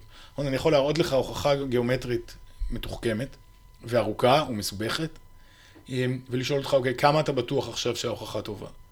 ואז אני יכול אה, להראות לך אה, מישהו שצועק על ילד קטן ומסכן, ולשאול אותך, כמה אתה בטוח שזה לא בסדר מה שהוא עושה? Mm. ובדרך כלל אנחנו נהיה הרבה יותר בטוחים. נכון. ואני בכוונה, אתה יודע, אני לא לוקח אה, דוגמאות קיצוניות במיוחד מוסרית. הדוגמה הזאת היא לא... היא לא אה, אבל שוב, לא- עוד, עוד, עוד לא הכנסנו... שוב פה אני יכול לטעון, אם אני אמוטיביסט, אני יכול לטעון, הסיבה לכך שכשאני רואה ילדים סוחפים חתול, או אני רואה אה, בן אדם בוגר מרביץ או צועק על ילד, שאני באופ... מרגיש כל כך בטוח שזה לא נכון, בגלל שמדובר פה על אה, מערכת רגשית בסופו של דבר, ובמתמטיקה ש... יש לי פחות רגשות. אין ספק שתגובות רגשיות עושות עבודה משמעותית מאוד. באתיקה ויותר משמעותית מאשר במתמטיקה, אני קורה לנו לפעמים להתרגש מהוכחה כן, במתמטיקה. כן, אצל רוב, יש, אני מכיר גם אנשים, אני יצא לי נכון, לראות אנשים הרבה יותר נכון, ממתמטיקה נכון. מאשר מבני אדם. נכון, כן. גם זה קורה, אבל אה, באופן נגיד טיפוסי, אני חושב שאתה אה, צודק שהרגשות שלנו מעורבים ועושים עבודה אה, באתיקה יותר. זה דורש לחשוב באופן רציני על, על, על סוג העבודה שהם עושים אה, באתיקה. זה משהו שאני לא עושה כמעט בכלל בספר. אה, אבל יש עליו אה, לא מעט כתיבה אה, עכשווית. למשל, שאלה מעניינת אחת היא האם אה, רגשות כאלה אה, הם גורם מעוות. הם מונעים מאיתנו להתבונן נכוחה ולהכיר את המציאות המוסרית. או שאולי רגשות כאלה הם גורם מועיל, אולי הם אה, אה, עוזרים לנו אה, אה, לראות את המציאות המוסרית, או אולי הם ניטרלים. Mm. כל האפשרויות האלה שונות מהאפשרות שעל פי הרגשות האלה איכשהו מכוננים את המציאות המוסרית, נכון? זאת טענה אחרת, זאת הטענה שאני מתנגד לה. כן. אה, אני חושב שהתשובה לשאלה אם רגשות עוזרים ומפריעים אה, לראות את המציאות המוסרית אה, נאמנה, אני חושב שאין תשובה אחידה לשאלה הזאת. אני חושב כן. שהתשובה. היא במקרים מסוימים כך ובמקרים אחרים אחרת. אני חושב שאנחנו לפעמים יודעים קצת על הרגשות האלה. למשל, אנחנו יודעים שכולנו נוהגים להיות, לאמץ יותר שיפוטים שמחמיאים לנו. כן. ושמחמיאים לאנשים שאנחנו אוהבים. כן. מאשר את שלילתם. אה, זה נכון גם לגבי שיפוטים עובדתיים. אתה יודע, אם אתה שואל אנשים, אם אתה נהג טוב יותר מהממוצע, פחות, פחות מהממוצע או בערך ממוצע, רוב האנשים משיבים שהם טובים יותר מהממוצע. כן. אבל זה נכון גם לגבי עניינים מוסריים. אנחנו ניטה למשל... אגב, גם אקדמאים. גם, ש... בהחלט. אה, זה, כן. באמת, אה, יצא סקר על אקדמאים. גם אנשים שמודעים לבעיות האלה רוב מוחלט של אקדמאים חושבים שהם עושים עבודה שהיא יוצאת דופן באיכות. נכון, נכון. נכון. אבל זה נכון גם מבחינה מוסרית. זאת אומרת שלמשל, אם עולה שאלה מוסרית, ואתה יכול לראות איך האינטרסים שלך מושפעים מהתשובה, זה גורם לך טעם לחשוד בתשובה שהיא נוחה לך, ולא באחרת. כן, אולי ניתן דוגמה. אמ, יש טיעון מאוד ידוע של פיטר זינגר ושל אחרים, שלפיו אה, אה, כולנו בעולם העשיר צריכים לתרום כמעט את כל מה שיש לנו, כן. לפחות עד ש... אנחנו אה. כן. אה, אה, משמידים בעיות של רעב. כן. עכשיו, זאת שאלה מעניינת, אפשר לבקר את הטיעון, אני לא חושב שהדברים מובנים מאליהם, אבל בוא נודה על האמת, יהיה לנו מאוד לא נוח. להכיר בכך שזינגר צודק. כן. העלות תהיה מאוד גבוהה מבחינה פסיכולוגית. אגב, אתה יודע ש... אומר, שנייה, וזה אומר שזה מקרה חשוד. זה מקרה שבו התגובה המיידית שלנו נגד זינגר היא תגובה חשודה. יש לנו הסבר טוב מאוד למה יש לנו התגובה הזאת. Mm. ההסבר הוא שהרבה יותר נוח לך אה, אה, לצאת מפה ולקנות אה, אה, אוכל מאוד מאוד יקר במקום לתרום, לתרום את הכסף הזה. אה, אז כן, אז יש לנו תשובות לשאלות מתי רגשות מעוותים, מתי רגשות דווקא מועילים, מתי הם ניטרלים. אני, אני רוצה להמשיך בזה. אותך על, על פיטר זינגר, אחד מהדברים שאני תמיד אוהב להגיד, אני קראתי ראיון איתו עוד אה, כשהייתי סטודנט אה, לפני 15 שנה, תואר ראשון, אה, ראיון שבו הוא מדבר על כל הכסף שהוא משקיע לאימא שלו, שהיא הייתה חולת דמנציה מאוד קשה. זאת אומרת, לפי החישובים שהוא עושה, אישה עם דמנציה, עם מעט מאוד פעילות קוגניטיבית, היא שווה הרבה פחות מילדים שיש להם עוד כל החיים עוד לפניהם. הטענה היא לא שהאישה שווה הרבה פחות, אלא שהשקעת המשאבים. פחות בעלת אז שואלים אותו על, על הכסף שעולה האחות הפחתית שהוא משלם לה. והתשובה שלו הייתה תשובה מדהימה. הוא אמר, לא ידעתי שזה יהיה כל כך הרבה יותר קשה כשמדובר על האימא שלך. שזו תשובה גם כנה וגם, אה, אני חושב, מתייחסת לדברים שאתה אומר. אבל אני רוצה לשאול אותך אז כזה דבר. לגבי שני הטיעונים, כי אני רוצה לסכם את הדיון שלנו בשני הטיעונים ואז להמשיך הלאה.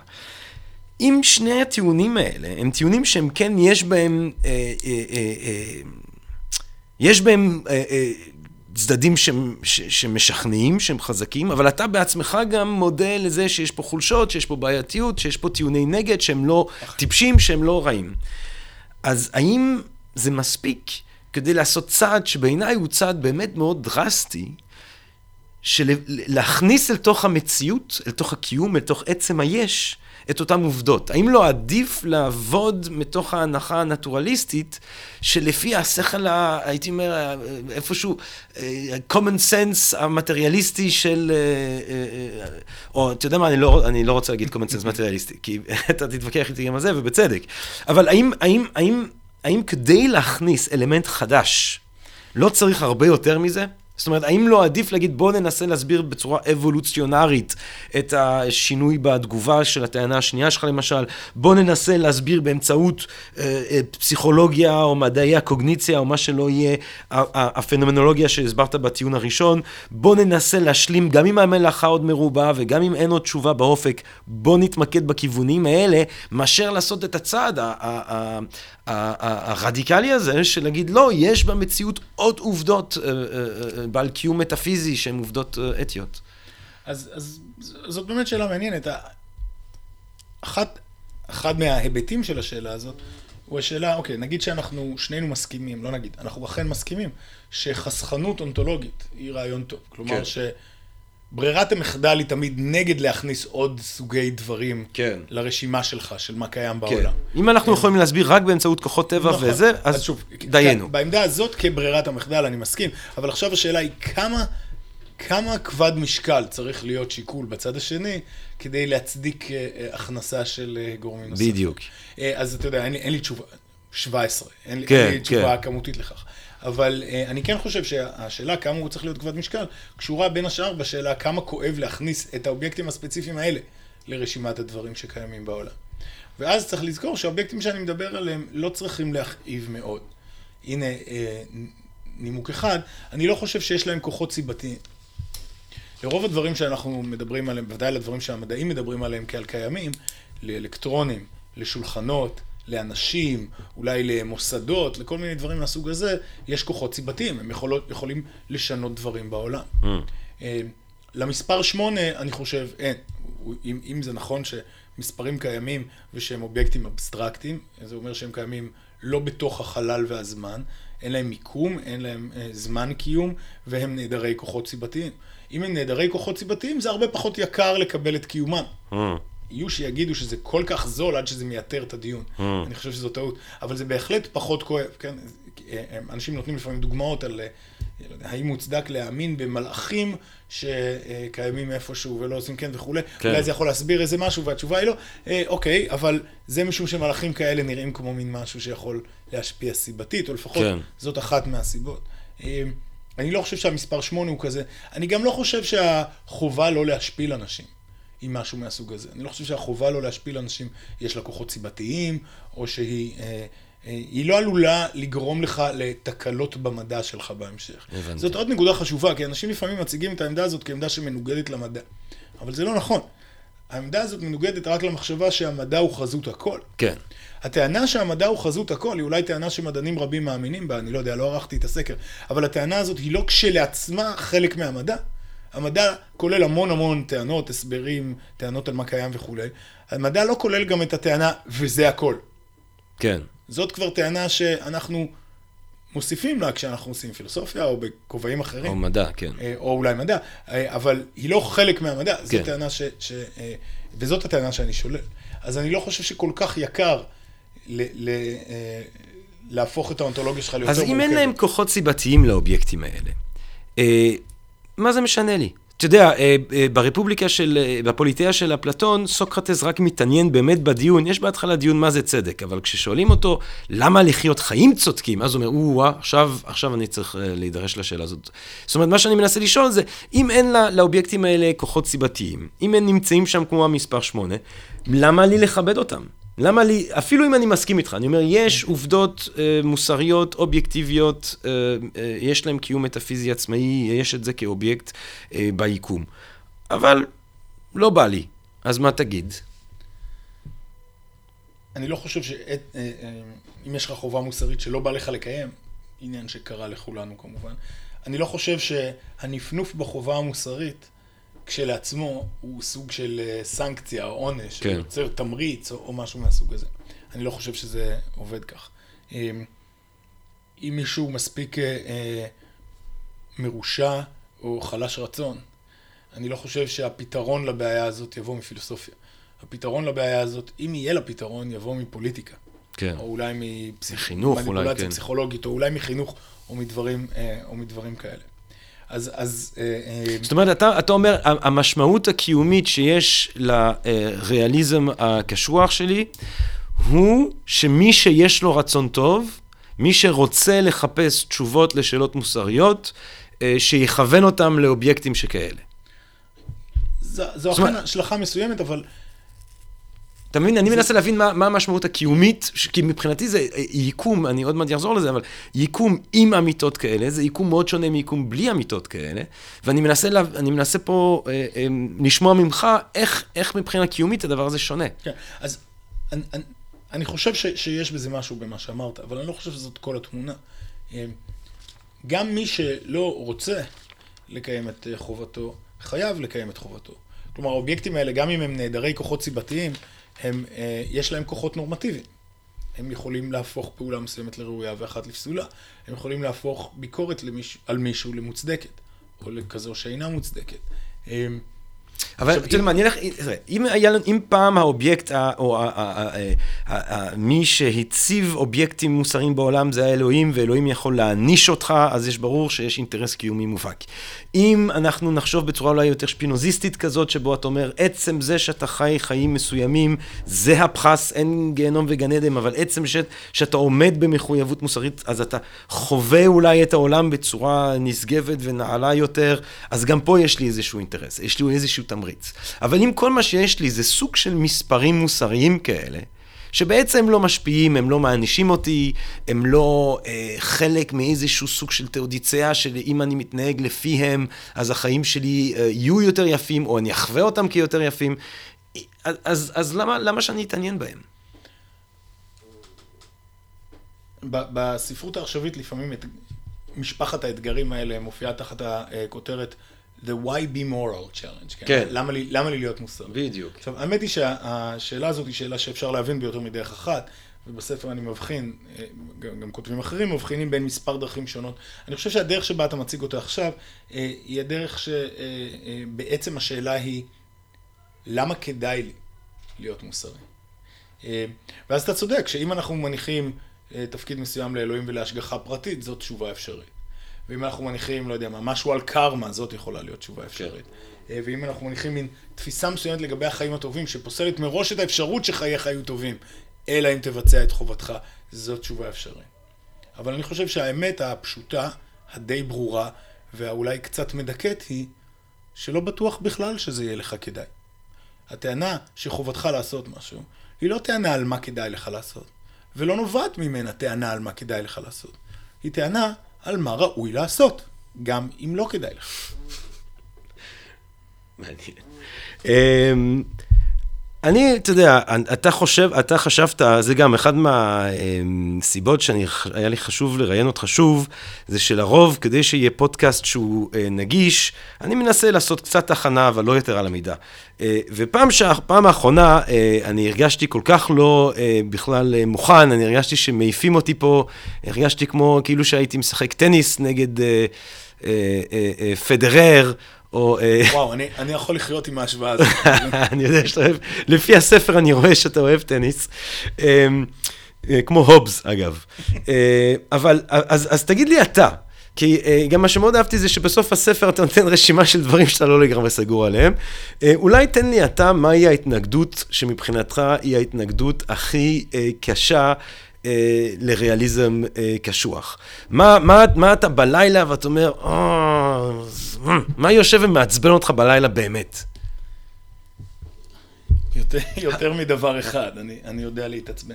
אה, אבל ספציפית אולי שנוגע לזה. אולי כן. אני אתן, אולי אני אתן דוגמה ל, ל, לבעיה שאני מתייחס אליה בספר, ושאני חושב שמה שאני אומר בספר יש בו מידה מסוימת של אמת, Mm. אבל שהיום אני משוכנע גם בעקבות מספר ביקורות שנכתבו, שהתשובה שלי בספר לא משביעת רצון, ואני לא בטוח שיש לי תשובה מספיק משביעת רצון. זה טיפה טכני נשמע בהתחלה, אבל האמת היא שזה לא טכני. זה האתגר שקרוי האתגר מנסמכות, או מ-supervenience. אז הנה אה, עובדה שנראית מעניינת לגבי, לגבי אה, המוסר. אם יש שני דברים שהם זהים בכל המאפיינים הנטורליסטיים שלהם, הם זהים גם במאפיינים המוסריים שלהם. Mm. בוא נסתכל על זה רגע בכיוון ההפוך. נאמר שאתה אה, רואה שתי פעולות של שני אנשים, Mm. ואחת מהן ראויה ואחת מהן פסולה. Mm. אם אחת מהן ראויה ואחת מהן פסולה, אתה מיד בטוח שיש ביניהם איזשהו הבדל בתכונות האחרות שלהם, הבדל שמסביר למה פעולה אחת היא ראויה ופעולה אחת היא פסולה. Mm. לא ייתכן ששתי פעולות הן זהות מבחינת התוצאות שלהם, הכוונות שמאחוריהן, ההקשר והכל, ובכל זאת אחת ראויה ואחת פסולה. אין איזה מין קסם כזה? סוג של חמור בוריטן כזה, מי שמכיר פילוסופיה אולי. לא, אני, אני, אני לא חושב, ה, ה, ה, לא, הנקודה היא נקודה על קשר בין תכונות מסוימות לתכונות אחרות. אוקיי. יש, אפשר לתת, אפשר לתת אה, דוגמאות. למשל, אם יש, אה, תחשוב שיש שתי מדינות, mm. ושבמדינה אחת, ושיש פער בין השכר הממוצע במשק בשתי המדינות. Mm. אם יש פער בין השכר הממוצע במשק בין שתי המדינות, אתה מיד מסיק שיש פער בין השכר של לפחות חלק מהאנשים במדינות האלה. Mm. זה נראה די ברור, נכון? לא ייתכן שיש אותו מספר אנשים, שכל אחד מהם יש לו פרטנר במדינה השנייה שמשתכר בדיוק אותו דבר, mm. ובכל זאת שהשכר הממוצע הוא שונה. Mm. אז, אז אנחנו נגיד שעובדות על השכר הממוצע נסמכות על עובדות לגבי השכר של אנשים ספציפיים. Mm. באופן דומה נראה שלא ייתכן פער במעמד המוסרי של פעולה, בלי שיש פער בתכונות האחרות של הפעולה. Mm. או שלא ייתכן שיש אדם אחד טוב ואדם אחד רע, או אדם אחד אה, נדיב ואדם אחד שאינו נדיב, בלי שיש פער בתכונות האחרות שלהם, שמסביר את זה. אוקיי. Okay. אוקיי. Okay. אז זאת נראית תופעה די... היא כמעט לא שנויה במחלוקת בספרות, שזה כבר אומר הרבה, כי כפי כן. שאתה יודע, אין כמעט דברים שאינם שנויים במחלוקת נכון. בספרות פילוסופית. עכשיו, השאלה המעניינת היא מה מסביר את זה. מה מסביר את זה שלא ייתכן פער בתכונות מוסריות בלי שיש פער בתכונות אחרות? במקרה של שכר ממוצע אנחנו יודעים מה מסביר את זה. מה שמסביר את זה, זה שאפשר לעשות רדוקציה של השכר הממוצע להמון עובדות על השכר של אנשים פרטיים. Mm. אז אה, אה, ההסבר הטבעי לנסמכות, ההסבר הטבעי לזה שלא ייתכן פער בתכונות מסוג מסוים בלי פער בתכונות מסוג אחר, זה שאפשר להעמיד את התכונות מהסוג האחד על התכונות מהסוג השני. Mm. אם אנחנו מקבלים את ההסבר הזה במוסר, מה שאנחנו מחויבים לו זה למחשבה שלא ייתכן פער בתכונות מוסריות בלי פער בתכונות נטורליסטיות, פשוט כי תכונות מוסריות הן תכונות נטורליסטיות. Mm. אבל ההסבר הזה הוא הסבר שמנוגד לעמדה שלי, mm. שהרי אני מחויב כן. לתכונות מוסריות שאינן נטורליסטיות. אז זאת עוד לא הפרחה, אבל זה בהחלט אתגר. זה מפריע לך. בהחלט. כן. זה, זה, זה אומר שאני חייב אינטלקטואלית להסביר נסמכות, להסביר מדוע לא ייתכן פער בתכונות מוסריות בלי פער בתכונות שאינן מוסריות, בלי להידרדר לנטורליזם. Mm, כן. יש כאן דברים שאפשר לומר, את חלקם אני אומר בספר, חלקם, אני חושב, אה, נדחו באופן משכנע מאז, ואז אה, השאלה האם אפשר עדיין לשקם כאן אה, תשובה מספיק כן. משכנעת, היא שאלה מעניינת. אבל זה בעצם, אם אני אתפוס אותך יושב וחושב על המאמרים הבאים שלך, זה סוג הבעיות שאתה מעוניין לנסות לטפל בהן. כן, כשאני עושה את זה, כשאני עושה מטה-אתיקה. לפעמים אני עוסק בתחומים אחרים. כן, כן, ברור, ברור. אני לא, אתה לא מחויב לתשובה לזה לא, בעוד לא, חודשיים. לא עליי. אבל uh, to be followed, או איך אומרים, כן. כן, משהו. עכשיו אני, אני, אנחנו מגיעים אה, לקראת סיום כאן השידור שלנו היום, ואני רוצה לקחת אותך uh, להשלכות היותר רחבות uh, של העמדה הזאת שלך, של הריאליזם הקשוח. Um, תראה, אני, אה, אתה אמרת מקודם שהאובייקט הזה, אין לו כוחות סיבתיים והוא לא עושה הרבה נזק. אני כאילו יכול להניח אותו אה, ביקום, הוא לא עושה הרבה נזק. ואני מרגיש שזה לא רק עניין שהוא לא עושה הרבה נזק. הוא עושה, הוא עושה המון מעצם נוכחותו. ומה שאני מנסה לטעון פה, זה שיש פה כמעט הנחה אה, דמוי דתית. וכשאני אומר דמוי דתית, יש פה איזושהי הנחה שצובעת לי לפחות יקום שונה לחלוטין. אה, אה, אה, וזה דבר שלי לפחות, ברמה אישית, הוא מאוד מאוד משמעותי. זאת אומרת, יש יקום, נגיד, בלי נגיד, אני, ואני יודע שאתה אה, לא מאמין אה, באלוהים, אני יכול להגיד נכון. אפילו שאתה אתאיסט, לא אגנוסטי, נכון? נכון? Mm-hmm. עכשיו, אני לא יודע, אני מניח שאני יותר אגנוסטי, אבל אנחנו נניח ביקום אה, אה, אה, אה, בלי אלוהים, הוא יקום שהוא נכווה כמאוד מאוד שונה אה, להרבה אנשים מאשר יקום עם אלוהים. ביקום אחד אין תקווה, ביקום אחר יש תקווה וכולי. באותה צורה, אני רוצה אה, לטעון, שיש משהו כמעט דתי בהנחה הזאת שיש, שיש, שיש ביקום אותם אובייקטים, שיש ביקום אמיתות אמיתות מוסריות. יקום עם אמיתות מוסריות הוא יקום מאוד מאוד מאוד שונה אה, אה, אה, בעיניי מיקום בלי אמיתות מוסריות. אני חושב שפה יש כמעט איזשהו משהו כמעט דתי בתורה הזאת. ואני, אני, ובדיוק, ודוווקא בגלל שאתה, אה, אני לא יודע אם להגיד אם אתה נטול רגש דתי, אבל אתה נטול אה, אל, אה, אה, מעניין אותי, מעניין, מעניין אותי לשמוע, מעניין אותי אה, לשמוע אותך על השאלה הזאת.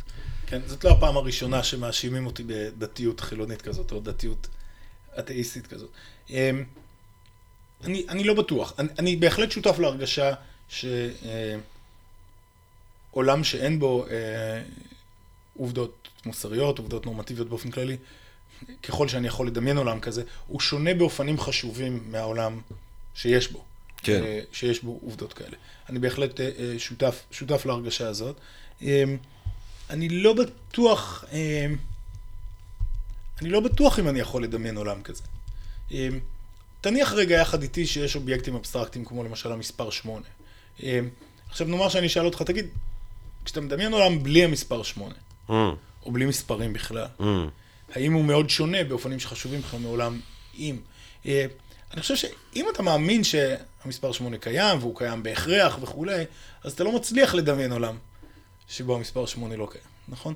אני חושב אגב שיש אנשים שטוענים טענה דומה לגבי האל. אולי לא טענה אקזיסטנציאליסטית כזאת לגבי האל, נכון? אבל יש אנשים שטוענים שהאל הוא יצור שקיים בהכרח. כן, ולכן ש... לא ייתכן עולם כזה. נכון. ש... שאין בו אל. העולם שלנו לא מרגיש אחרת מעולם שאין בו אל, כי אין עולם שאין בו אל, כן?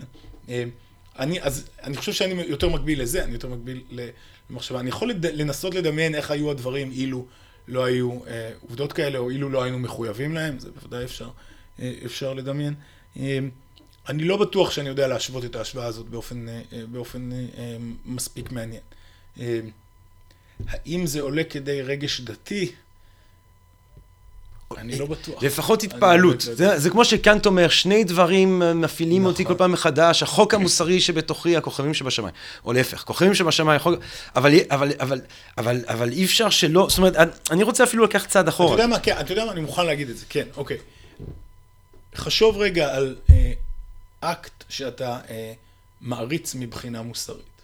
כן. למשל, אני זוכר לפני מספר שנים, באחד מהמקרים הנוראים של ירי בבית ספר בארצות הברית, היו מורות שהתייצבו בפני הרוצח אחרי שהם החביאו את כל הילדים של הכיתה שלהם בתוך איזה ארון או משהו כזה. הוא שאל אותם איפה, את גן פוינט, הם סירבו להשיב והוא ירה בהם אה, למוות. וכשהנשיא אובמה בזמנו אה, דיבר על המקרים האלה, אה, במסיבת עיתונאים, הוא, אה, ראית את ההערצה שהתבטאה גם בדמעות ובהשתנקות כזאת. אני חושב שפעולות כאלה אכן ראויות להערצה. כשאני מעריץ מורה כזאת, שבמובן הכי מילולי, מתה על מנת להגן על הילדים שתחת אחריותה, אני לא חושב עליה כמי שהעדיפה שהילדים יחיו. אני לא חושב על זה כעניין של העדפה, היא בוודאי גם העדיפה, אבל זה לא עניין של העדפה. אני מתפעם, אולי באופן אה, נגיד פסבדו-דתי, מהמחויבות המוסרית, מהיושרה שלה, מהאומץ שלה. אה, אני לא בטוח שאפשר להתפעם באופן דומה, תחת ההנחה שאין בכלל עובדות מוסריות, וזה בסך הכל העדפות או רגשות. או... נראה לי שלחשוב על זה כמשהו שנובע רק מהעדפות ורגשות, וזהו. אה, זה לזלזל בגודל התופעה. גודל התופעה שם דורש התפעמות, נגיד מעין דתית כזאת, מכך שהיא הבינה מה נכון לעשות. אבל אז אני גם רוצה לשאול תוך אותך אולי, אה, ואתה יודע, זה לא פרובוקטיבי אצל אה, קהלים רבים בארץ, אני חושב שאולי לך אישית זה קצת פרובוקטיבי, וזה לשאול קצת על הגבלות מסוימות שיש באמת בין אמונה בין לאל לבין אה, אה, הריאליזם הקשוח. ואני אגיד שתיים שלוש כאלה. אה, חלק מההסבר שלך הוא זה שאנחנו לא, מצליח, לא מצליחים להסביר כל מיני תופעות, אה, אה, כרגע לפחות, בצורה נטורליסטית, ולכן צריך להניח משהו שהוא לא נטורליסטי. זה אחד מהטיעונים הכי פופולריים אצל אנשים שטוענים לקיום האל, נכון? אנחנו לא מצליחים להסביר כל מיני דברים כאלה כרגע, אז אלוהים. אה, ההסבר שנתת עכשיו, גודל ההתפעמות נגיד, אני יכול להגיד כמעט אותו דבר, גודל ההתפעלות שלי מעצם הקיום, מעצם החיים, דורש ממני להניח שיש בו אה, יד נשגבת מכוונת, ולא סתם איזה אירועים אה, קונטינגנטיים אחד מהשני. איך, איך אתה מגיב לדבר כזה? אני מסכים שברמה הזאת אה, יש הקבלות. אה, ככל שתעלה ברמות הפשטה, תוכל למצוא הקבלות בין יותר ויותר דברים. כשתגיע למצב שבו כל הדברים מקבילים זה לזה, תדע שהגעת ש- לרמת הפשטה יש- גבוהה. יש. סטודנט, זה, זה, אה, יש סטודנטים לפעמים שכותבים עבודה, הם משווים בין אה, שתי פילוסופים, אומרים, הם שניהם אה, כותבים ספרים, ואתה אומר, טוב. לא אמרנו הרבה. כן, בדיוק, כן. משהו כזה, נכון. אז אני לא טוען שזאת כמובן רמה כזאת, אני כן חושב שיש כאן קווי דמיון יותר, כן. יותר משמעותיים מהקו הזה. אמ, אבל יש כאן שתי שאלות שנראות לי אה, חשובות. שאלה אחת היא, לא מספיק שאנשים אומרים שצריך הסברית את אלוהים. צריך שזה יהיה נכון, או לפחות שיהיו לנו טעמים טובים להאמין שזה כן. נכון. אני הצעתי טעמים לחשוב שעובדות כן. נורמטיביות הן נדרשות הסברית, ייתכן שאני טועה, אבל השאלה המעניינת היא לא רק אם אנשים אומרים דברים שנשמעים דומים, אבל לא מפחיד אותך. שהטיעונים שלך דומים לטיעונים אה, של אנשים לא, שמאמינים? אני, אני לא חושב. אה, הם, הם דומים, שוב, הם דומים רק באופן אה, מבני כזה, אבל שלי עובדים ושלהם לא. Mm. או לפחות כך נראה לי כרגע, תראה אחרת, נסיק מסקנות אחרות. אני, אני לא, יש כאן איזשהו סוג של guilt by association כזה, שלא, כשלעצמו לא... לא, לא, לא, אבל המבנה של טיעון זה דבר משמעותי בוודאי, בפילוסופיה. אבל, הש- אבל בסוף השאלה היא גם עם ההנחות אמיתיות. כן. אה, אז אני לא רואה שאני מחויב למסקנה הזו, זה דבר אחד. אבל דבר שני, אני רוצה לה- להזכיר את הרוח ה... יש כאן הרי משהו יהיר מאוד במסקנות האלה, אבל מצד שני יש כאן גם משהו צנוע במתודולוגיה. מה שצנוע במתודולוגיה זה שכל הטיעונים האלה, אני מציע אותם כטיעונים שלפחות מבחינה עקרונית ניתנים להבסה בהמשך. כלומר, אם אחרי שנסיים את הקייס החיובי בעד עובדות כאלה, תעלנה התנגדויות מספיק משכנעות, אז נצטרך אה, לנטוש את, ה, את המחויבות לעובדות כאלה. אה, ובאופן דומה, גם אם יש לך קייס חיובי כלשהו לקיומו של אל, אם יש התנגדויות מספיק מרשימות לטענה הזאת, אז uh, אני חושב שצריך uh, לנטוש את הטענה הזאת. אם אני צודק, אין התנגדויות מספיק משכנעות לקיומן של עובדות מוסריות. שוב, ייתכן שאני טועה בזה, אבל את זה צריך להראות, אי אפשר סתם לציין את זה. לעומת זאת, אני חושב שלקיומו של אל, בוודאי לקיומו של אל מספיק מעניין. אה, אני אומר, אין, התנגדויות לא, אבל מה אם אל, אה, נחרצות. כן, אל לא סיבתי, כן, אה, שאין לו כוחות סיבתיים. אוקיי, אל לא סיבתי זה כבר דבר יותר מעניין, כי עכשיו, אנחנו צריכים קצת לדעת יותר עליו, נכון? כן. האל שאנחנו מכירים, נגיד, מהדתות המונותאיסטיות המערביות הגדולות, הוא אל שיש לו כוחות סיבתיים כן, די רציניים. כן. אז אל כזה, אתה יודע, עכשיו צריך לבדוק אה, אה, אה, עד כמה סביר שהוא קיים, אה, גם, גם בגלל בעיות, אפרופו הכוחות הסיבתיים האלה, אבל גם בגלל בעיות אחרות. אני חושב שבעיית הרוע, השאלה איך אפשר ליישב כן, לא, קיומם זה של בעיה... דברים רעים כן. בעולם, עם, עם ההנחה אודות קיומו של יצור כל יכול וכל טוב, אני חושב שזאת בעיה... בעיה כן, וזה. אני תמיד אה, אומר את מבחן פרנק. כל מי שבא עם הסבר, אז כמה משכנע זה אה, לאבא של פרנק. אה, אני, אני, אני, אני אה, מנסה ללמד את תלמידיי שהראשון שמזכיר את הנאצים מפסיד את הטיעון.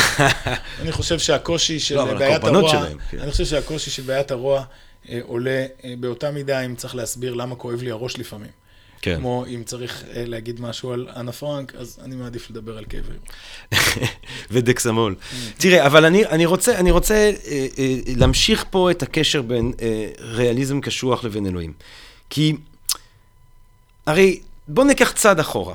צעד אחורה, נחזור לפילוסופיה הילדית, כן? אם התפעלות זה ראשיתה של הפילוסופיה, אתה יודע, שאלות שלפעמים ילדים בני שש הם בחדר, הם חושבים על האינסוף והנצח, ומקומנו ביקום, וזה איפשהו ה... לכן זה לפעמים כל כך כיף לדבר פילוסופיה עם ילדים. נכון.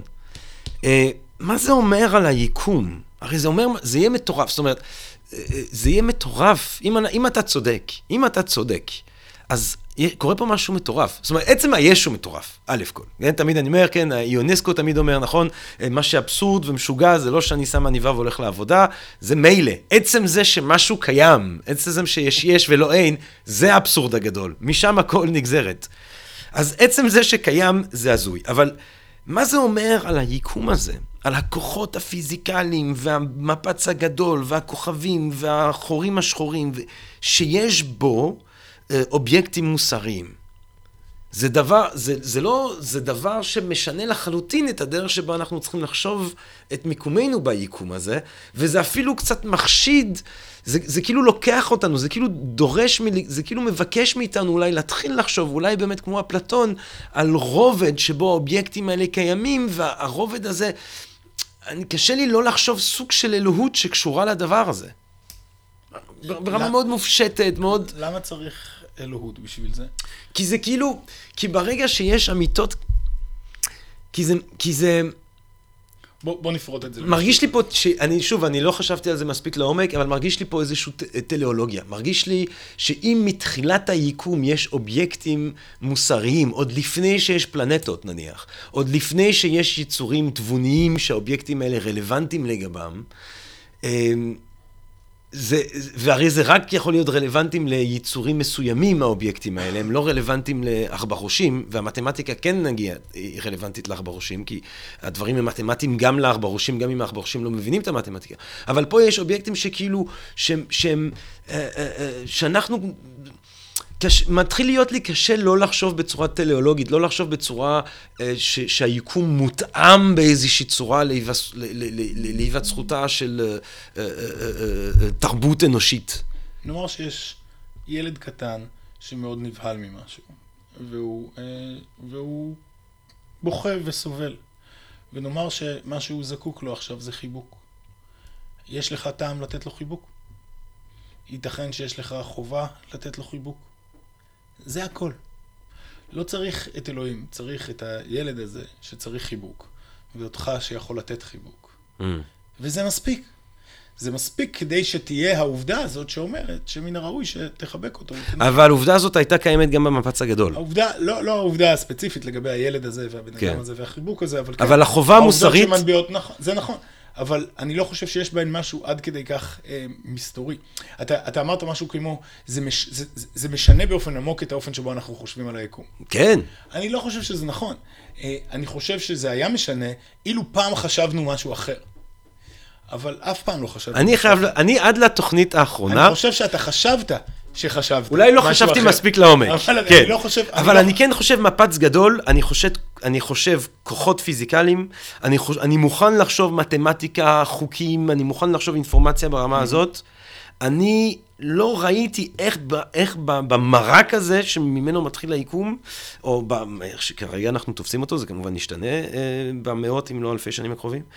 גם לחשוב אובייקטים מוסריים, מבחינתי זה יקום מאוד שונה, זה, זה, אני, אני עוד מוקדם בחשיבה על זה. אבל... אני מסכים, שוב, בכפוף למגבלה שאני לא יודע איך לדמיין יקום שאין בו את זה, אני מסכים ש, שזה יקום שונה מאשר יקום שאין בו, שאין בו אובייקטים כאלה. אבל זה לא יקום שונה מהיקום שחשבת שאתה נמצא בו, כי תמיד ידעת, או היית מחויב באיזשהו מובן, ל, אה, אה, אם אני צודק, למסקנות שלי, רק ש... היית גם תחת ההשפעה של תיאוריות בעייתיות, תחת ההשפעה של ניטשה. כן, או משהו כזה. כן. מעניין מאוד, זאת אומרת, אתה לא, אתה לא, אתה לא חווה את הריאליזם הקשוח שלך כמשהו, אה, אתה יודע, גם דתיות זה לא בהכרח אה, אה, אלוהים, זה גם יכול להיות קרמה, כמו שאתה אומר. אתה לא חווה את זה כמשהו כזה, אתה חווה את זה כ... אני בן אדם שחוש... אני פילוסוף, אני עושה פילוסופיה אנליטית, אני ניתחתי את הסוגיה הזאת, אני הגעתי למסקנה שכדי למשמע את השפה שלנו, או כדי להסביר, סליחה, כדי להסביר את הפנומנולוגיה שלנו, וכדי להסביר תופעות בפנומולוגיה הזאת, אני מחויב לאובייקטים האלה, תודה ולהתחאות. אתה, אתה מציג אותי באופן קצת יותר רובוטי מהאופן שבו הייתי שמח להציג את עצמי. מה שלא אומר שההצגה שלך שגויה לחלוטין. אני חושב שהעבודה שלנו כ, כפילוסופים, במידה שאתה יודע, יש לנו job description, היא אכן לחשוב באופן אה, זהיר יותר ו... אה, אנליטי כשזה מתאים ולהגיע למסקנות וכולי. אבל אני לא חושב שהדרך הנכונה לחשוב על זה היא באופן שמנותק לחלוטין מכל מוטיבציה אחרת. המוטיבציה שאיתה התחלתי לעשות מטאתיקה הייתה מוטיבציה מוסרית. היא המוטיבציה שבהיעדר עמדה מספיק, ריאליסטית מספיק קשוחה, אין טעם מספק לקחת את המוסר ברצינות. המוטיבציה הזאת היא לא מוטיבציה שמגיעה ממטאפיזיקה של המוסר, או אפילו מאפיסטמולוגיה, או ממשהו, היא מגיעה ממחויבויות מוסריות, ולעיתים מחויבות פוליטיות. אז, ה, ה, אז נקודת הפתיחה מגיעה עם מוטיבציות אחרות, וזה בסדר גמור, הרבה מאוד דיונים פילוסופיים, גם מופשטים, מתחילים עם מוטיבציות אחרות, פוליטיות, חברתיות, אה, אתיות אה, אה, וכולי. זה רק שמשעה שאתה עורך את הדיון, אתה צריך לערוך אותו בסטנדרטים האנליטיים הריגורוזיים הגבוהים ביותר. פרופסור דוד אנוך, תראה, אנחנו כבר מעל ומעבר לזמן הרגיל שלנו. אמ, אני, היה לי עוד, תכננתי לדבר איתך בכלל על, אמ, על כל מיני שאלות סביב מוסר אה, בחברה שלנו אה, בעכשיו וכאן. בכלל לא הגענו לזה. אה, אני מצטרף אליך, אבל מכל הלב, לרצון שיקחו גם בישראל של 2019 את המוסר ברצינות. אם זה אה, העדפה רגשית, או אם זה בגלל שאני תופס משהו לגבי היקום, אני עוד צריך לחשוב על זה, אבל אתה בהחלט, אתה יודע, אני, להרבה, עם, עם הגיל, אני חושב שהפילוסוף שהכי מדבר אליי זה פירון, והספקנות המתמדת, אבל הסקפטיקוי, זה בא מלשון לחקור, כן? צריך להמשיך לחקור. ואם אני לפני שני פודקאסטים, די הייתי באינטואיציה ניטשאנית פחוידיאנית כזאת, שאנחנו אה, בעיקר מדברים כאן על רגשות, אין, השיחות איתך אה, פתחו מבחינתי אה, את הדרישה לחשוב את הדבר הזה מחדש, ואני אה, בהחלט בתהליכים שכאלה.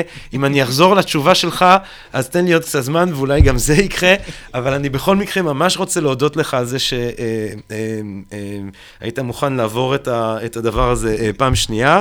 תודה לך, העונג כולו שלי. ואני אשמח אם אה, באמת יצא לנו עוד אה, אה, אה, לדון על השאלה הזאת ושאלות אחרות. אני מקווה בשמחה. גם אה, לכן ולכם, המאזינות והמאזינים שלנו, שנהנית, שנהניתם אה, מהפודקאסט שלנו, אתם יכולים אה, כמובן לשמוע את שאר הפודקאסטים שאנחנו אה, משדרים, וגם לבוא ולשמוע את ההרצאות המרתקות של פרופסור דוד אנוך, אה, אה, שכשהוא לא מרצה באוניברסיטה בירושלים, הוא גם לפעמים מרצה ב-Think and Drink Different. אה, אה, אה, להנאה ולמרובה מאוד של הקהל הרחב.